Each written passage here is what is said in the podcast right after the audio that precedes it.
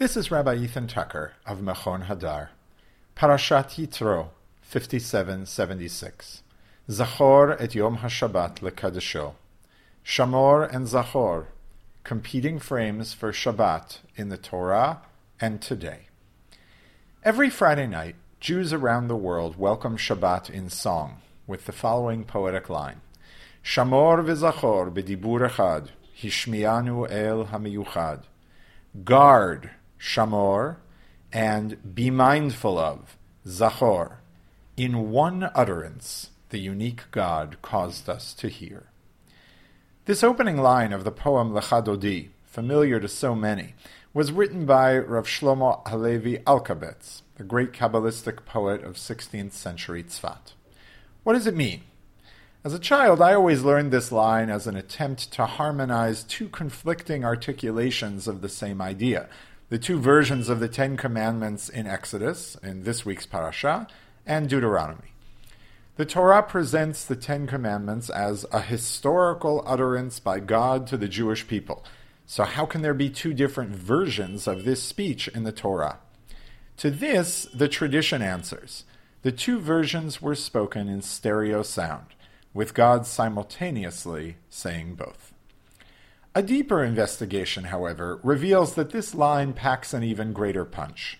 Like most lines in our prayers, the first line of Lecha Dodi has an intertext, another source on which it is based, and from which it draws linguistic and conceptual inspiration. In this case, the intertext is found in the Mechilta, a commentary on the book of Exodus drawing on traditions from the sages of the early first millennium of the Common Era. This passage features four examples of verses in the Torah that were said at once. The first of which refers to the simultaneous utterance of Zachor and Shamor at Mount Sinai. But a look at the complete list reveals that we are dealing here not with conflicting articulations, but with conflicting ideas and laws. The text begins Zachor v'Shamor, shnehem ne'emru b'dibur echad. Be mindful of and guard, both were said at once. But then it continues with three other examples of pairs of laws in the Torah that conflict with one another. Here's one of the other examples. Mechaleleha mot yumat, uveyom Shabbat shenei chavasim, shnehem medibur echad ne'emru.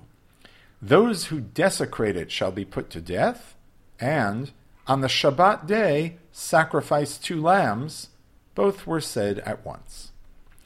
Exodus decrees the death penalty for any violation of Shabbat. The Torah explicitly denotes burning a fire on Shabbat as one such desecration, and rabbinic tradition understands slaughtering animals as another. And yet, Numbers maintains the sacrifice of two lambs in the temple each Shabbat, an act which involves both slaughter and the use of fire. The Mechilta asserts these two conflicting commands were nonetheless uttered at once.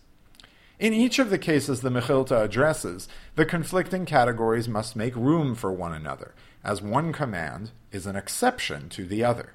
This fuller context makes us realize that something similar is going on with Zachor and Shamor as well.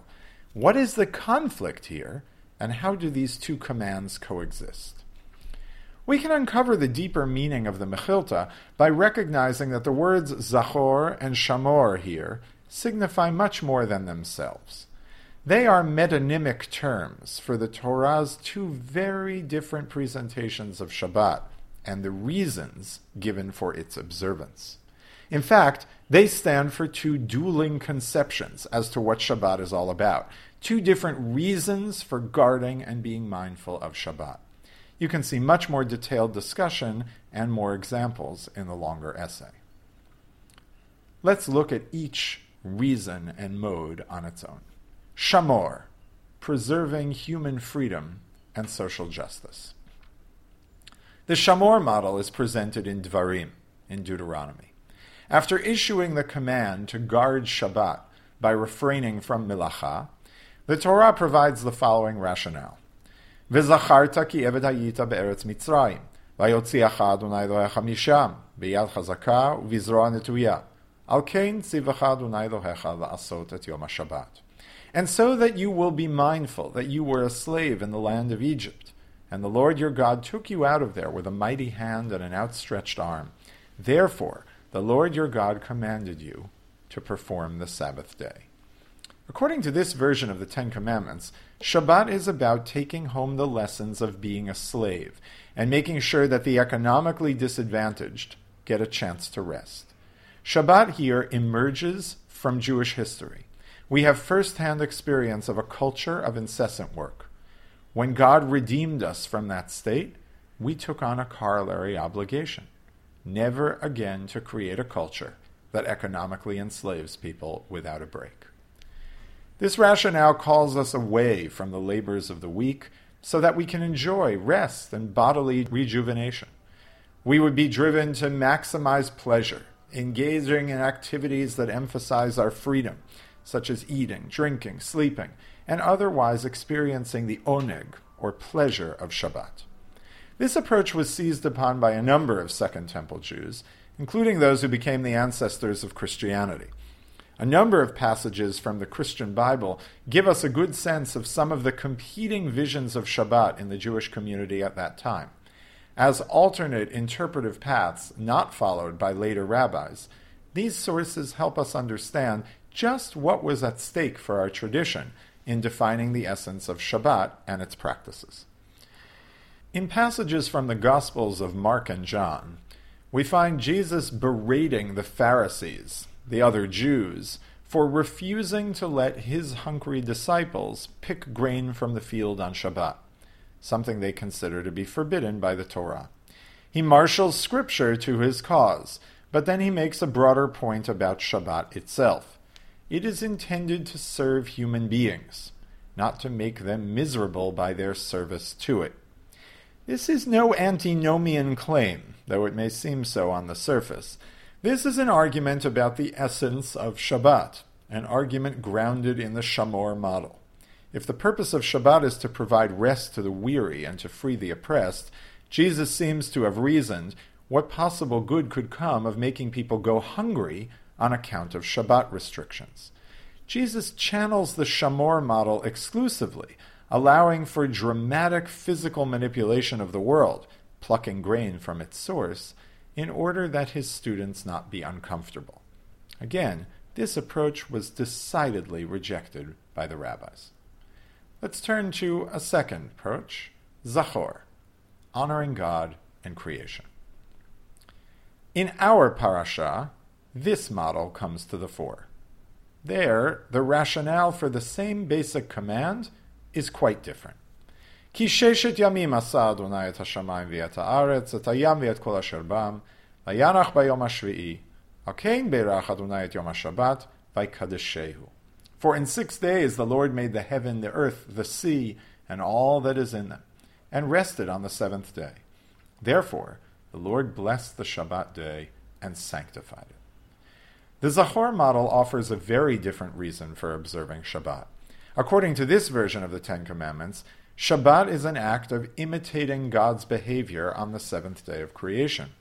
It does not emerge from Jewish or even human history. It predates it. Shabbat is an opportunity for human beings to live like God and to frame their relationship to the physical world of creation in which they live. By imitating God's stopping and resting, we also acknowledge that we did not create the world and therefore do not have the right to dominate it without limits. Creation is from God. It is perhaps, at least in part, for humans, but it is not simply the plaything of humans to do with what they will. Shabbat reminds us of our place in the divine world that graciously contains us. Josephus reports that the Jews of Jerusalem followed this rationale, since they are accustomed to rest on every seventh day, on which times they make no use of their arms, nor meddle with husbandry, nor take care of any affairs of life, but spread out their hands in their holy places and pray until the evening. According to this view, Shabbat is a day for God, set aside for spiritual matters. This approach is perhaps no better illustrated in the Second Temple period than in the Dead Sea Scrolls community. One scroll reports the law. But should any man fall into water or fire, let him not be pulled out with the aid of a ladder or rope or some such utensil. Another also illustrates this sharply, claiming that if a person falls into water on Shabbat, one should extend him his garment, but not pick up any tool. These examples show a clear allergy to the use of tools on Shabbat. Even when the tool would be taken in order to lift someone out of a pit, it is forbidden to use it. This prohibition flows from a fervent obedience to the Zachor model. Tools, even ones like ladders that don't even transitively do anything to the world, those tools represent the essence of human domination and manipulation of the world. There is hardly a more meaningful way of abjuring control of the natural world than by withdrawing from tools, figuratively placing oneself back in prehistoric times. The rabbinic approach to the tension between Zachor and Shamor is to embrace it. The Mechilta we began with acknowledges the warring visions of Shabbat that can be inspired by creation on the one hand and Exodus on the other. But the Mechilta and the rest of rabbinic tradition insist on an unshakable commitment to the coexistence of Zachor and Shamor, both of which were uttered at once by the same living God, Bidibur Echad. This has impacts today in many areas of the halacha of Shabbat. For example, in muktzeh, the restrictions surrounding handling objects and tools. And for a longer discussion of that topic, you can see last week's essay. Many formulations of muktzeh in the history of halacha, often driven by the shamor frame, try to anchor these laws in concern for physical labor. Don't pick up a hammer lest you use it to build a door. But those often seem forced and lead these restrictions to be seen as mere rabbinic fences around the law that can be waived in the case of illness or other pressing concerns. But when we understand these laws as derivative details of an even more robust Zachor model, they are important guardians of a humble posture towards creation and human creativity on Shabbat. This framework of Shamor and Zachor perhaps can help contemporary Jews be united by Shabbat rather than divided by it. I recall once seeing a young boy raised in an observant home talking with his grandmother, who did not observe Shabbat, on a Saturday afternoon. It was a warm day, and the grandmother asked her grandson if he would go outside and pick a grapefruit off the tree. The boy responded sheepishly that it was Shabbat and he could not do that. She responded with a puzzled look and a dismissive tone. But that's not work. The boy simply shrugged. But now let's see this through our Shamor and Zachor frameworks. The grandmother was instinctively deploying a Shamor model. Though not observant herself, she clearly had an intuitive respect for a Shabbat observance grounded in the command to remember the Exodus. Refrain from work, in the sense of economic enslavement and participation in the office culture, were transparent concepts to her. More opaque to her and to the grandson who had no tools or vocabulary to explain it, were the restrictions around picking a single fruit off of a tree for pleasure and enjoyment. Indeed, the Shamor paradigm would seem to allow for, if not recommend, such an action in the name of Oneg Shabbat. What she needed to hear was a response that evoked the Zachor model as another defining factor of traditional Shabbat observance. True, nothing of the mythic fabric of the Exodus inspired command would have been torn by the picking of that grapefruit. But the act would have been a profound rupture in the spiritual practice of imitating the God who stopped creating on the seventh day. I suspect this sort of vocabulary would have helped the boy feel better about himself in that moment, and would perhaps have engendered respect from his grandmother's end as well. In any event, we should acknowledge that the tension in these types of interactions is nothing more than the channeling of an ancient balancing act intended to capture the Torah's multivocality around Shabbat. That would go a long way to increasing both commitment and understanding. When we recite Lecha Dodi on Friday nights, we should redouble our commitment to listening to the entire Torah. Unlike various groups in the Second Temple period, Chazal, our sages of blessed memory, refuse to allow one of the Torah's messages about Shabbat to trample the other. May our conversations about Shabbat always work to preserve this ethic of bidibur echad ne'emru, gleaning wisdom from the competing models of Zachor and Shamor, as well as from the symphony of voices that make up this ever relevant area of halacha.